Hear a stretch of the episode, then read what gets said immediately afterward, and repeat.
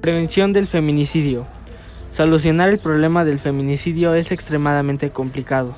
Por una parte, no existen apenas estudios que diferencien entre distintos tipos de violencia hacia las mujeres, por lo que no se saben a ciencia cierta los motivos que llevan a algunos hombres a matar a sus parejas, familiares o incluso a desconocidas. En este sentido, lo primero que sería necesario hacer sería tratar de comprender las causas que están detrás de los asesinatos de mujeres en todo el mundo. Solo de esta manera será posible realizar programas de intervención realmente efectivos que ayuden a prevenirlos y a disminuir su incidencia en todo el mundo.